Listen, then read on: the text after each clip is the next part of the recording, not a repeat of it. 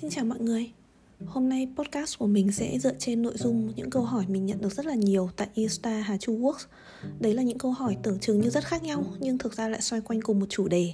Đó là cần làm gì để bắt đầu làm marketing? Tại sao mình lại nhận ra cái chủ đề chung đấy?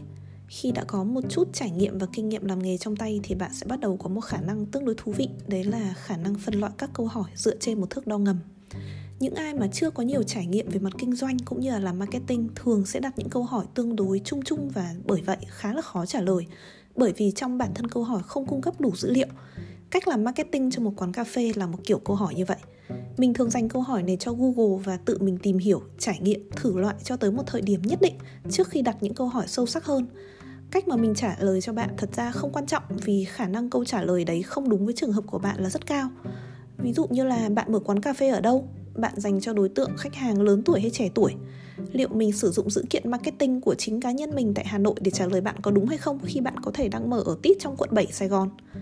Những người đã có ít nhiều trải nghiệm về thị trường và việc kinh doanh sẽ luôn luôn có một câu hỏi có chủ đề và có trọng tâm hơn hẳn. Đây thật ra cũng là cách mình lắng nghe các câu hỏi trong lớp học của Cúc trong khi nói chuyện với khách hàng hay nói chung là trong mọi cuộc hội thoại về công việc. Người đã thực sự bắt tay vào làm sẽ có những cái câu hỏi ít giả định hơn hoặc là ít chung chung hơn. Bởi vậy, cùng một câu hỏi là làm marketing như thế nào, nhưng hai người có thể hỏi theo hai cách rất khác nhau và phù hợp với những câu trả lời khác nhau. Cũng giống như trong cuộc sống, cùng một câu hỏi hôm nay ăn gì đến từ những người khác nhau sẽ khiến bạn nghĩ tới những món khác nhau, có phải không? Hôm nay mình muốn trả lời câu hỏi đấy với những người mới bắt đầu, những người đang đặt cho mình những câu hỏi tương đối chung chung. Mình hiểu lòng bạn mình biết cảm giác hoang mang của việc không biết phải bắt đầu từ đâu không biết mình đang không biết những điều gì như có một câu tiếng Anh mình rất thích đấy là we don't know what we don't know và không biết mình nên làm gì để thăng bằng và bắt đầu đạp những cái bánh xe đầu tiên trên con đường này. Và sau khi đã nhiều lần thất bại thì mình nhận ra rằng cho dù thương hiệu của bạn là gì, bạn kinh doanh sản phẩm gì, kinh doanh cho ai thì bạn cũng cần phải bắt đầu với bước đầu tiên này. Đấy là bước nhìn xung quanh.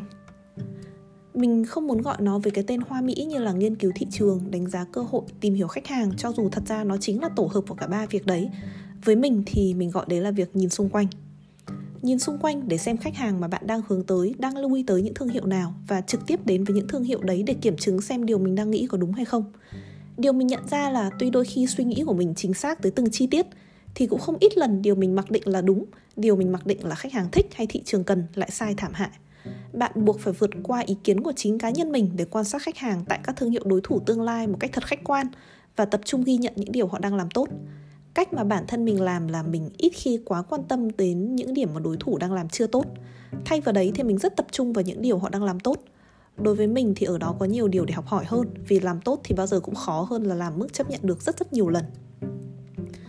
Nhìn xung quanh để xem các thương hiệu đối thủ của bạn đang làm marketing như thế nào họ sử dụng những kênh truyền thông nào và phân phối những nội dung hình ảnh như thế nào. Mình rất tin vào việc học hỏi từ sự sao chép có chọn lọc. Cũng giống như khi còn bé, chúng ta phải chép bảng chữ cái cho tới khi thuần thục rồi mới tự ghép những phần tiếng của riêng mình. Hãy so sánh những cái lý thuyết bạn học được với những gì đối thủ đang làm. Tự chọn lọc những hoạt động phù hợp với thương hiệu của bạn.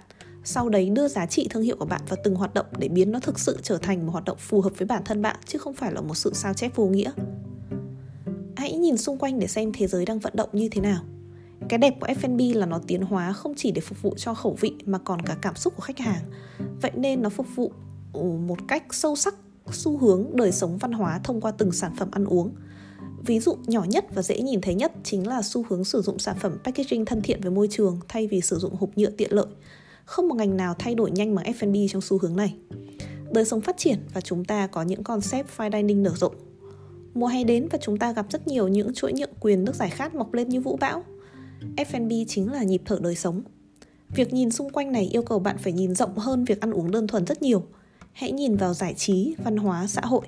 Mình hay nói đùa với mọi người là hãy đọc kênh 14 và không sợ chó thật nhiều vào. Đấy cũng là một sự nhìn xung quanh. Thế nhưng mà chủ yếu là bạn cần bước chân ra đường. Phải thực sự nhìn những người cũng ra đường xung quanh mình, xem họ là ai, họ thích gì và họ đang nói về chuyện gì.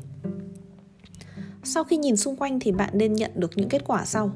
Thứ nhất là bạn hình dung được tương đối rõ ràng về việc mình có cơ hội kinh doanh hay không? Ý tưởng bạn có trong đầu sau khi đã trải nghiệm đủ các đối thủ liệu có còn đủ tốt hay không? Sản phẩm có còn có sức cạnh tranh hay không? Trải nghiệm có còn đủ thú vị hay không? Từ đấy bạn sẽ có cơ hội để điều chỉnh chính bản thân mình trước khi bắt đầu việc làm truyền thông. Mình không nói quá khi gọi đây là bước quan trọng nhất của marketing. Cho dù người nhân viên marketing của bạn có khả năng còn đang không đồng hành cùng bạn trong giai đoạn này, nếu mà bạn có thì lại là tốt nhất thứ hai, bạn sẽ đánh giá được mình có những nhóm khách hàng nào. Những nhóm chứ không phải một nhóm duy nhất nhé. Trên thực tế, thương hiệu nào cũng có nhiều hơn một nhóm khách hàng. Và đôi khi nhóm bạn chú trọng truyền thông không phải là nhóm mang lại nhiều doanh thu cho bạn nhất. Bất ngờ hơn nữa, không phải là một khi bạn nhận ra điều phía trước có nghĩa là bạn cần phải thay đổi. Bạn sẽ nhận ra rằng việc nhận được phản ứng truyền thông tốt từ một nhóm khách hàng sẽ có tác động trực tiếp tới một nhóm khách hàng khác. Những người mong muốn có cuộc sống thú vị như tập khách hàng kể trên và từ đó đưa ra quyết định trải nghiệm thương hiệu một cách nhanh chóng và dễ dàng hơn. Bạn hãy định vị mình xem mình sẽ tập trung vào nhóm khách hàng nào và mỗi nhóm sẽ có vai trò như thế nào trong thương hiệu của bạn nhé.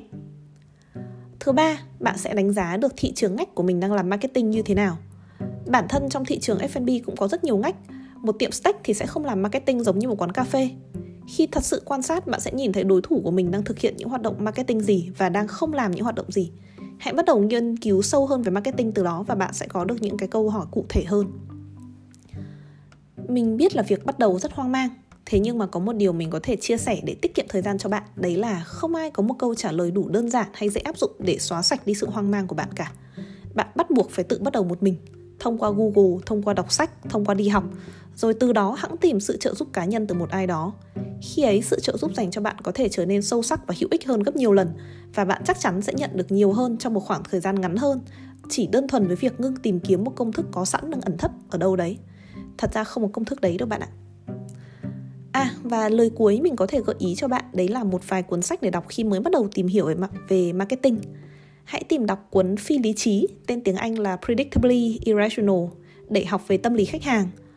Uh, hai cuốn sau thì mình cũng không rõ là có bản tiếng Việt hay không Đấy là cuốn The Little Blue Book of Advertising Để học về tư duy quảng cáo cơ bản Và cuốn From Kitchen to Market Để học về câu chuyện kinh doanh F&B cơ bản Đồng thời bạn cũng nên xem những cái show về F&B như là Chef's Table này, Master Chef này để hiểu hơn về tư duy sản phẩm và làm quen với những cái vị trí trong bếp hay là những thuật ngữ sẽ trở nên vô cùng quen thuộc khi bạn bước chân vào kinh doanh F&B. Tất cả những điều này đâu đó cũng sẽ làm bạn đứt bớt hoang mang hơn và trở nên sẵn sàng hơn trong hành trình sắp tới của mình. Chúc bạn thành công nhé và chúc bạn mạnh mẽ vượt qua mùa Covid trước mắt của chúng ta. Hẹn gặp bạn trong podcast tiếp theo.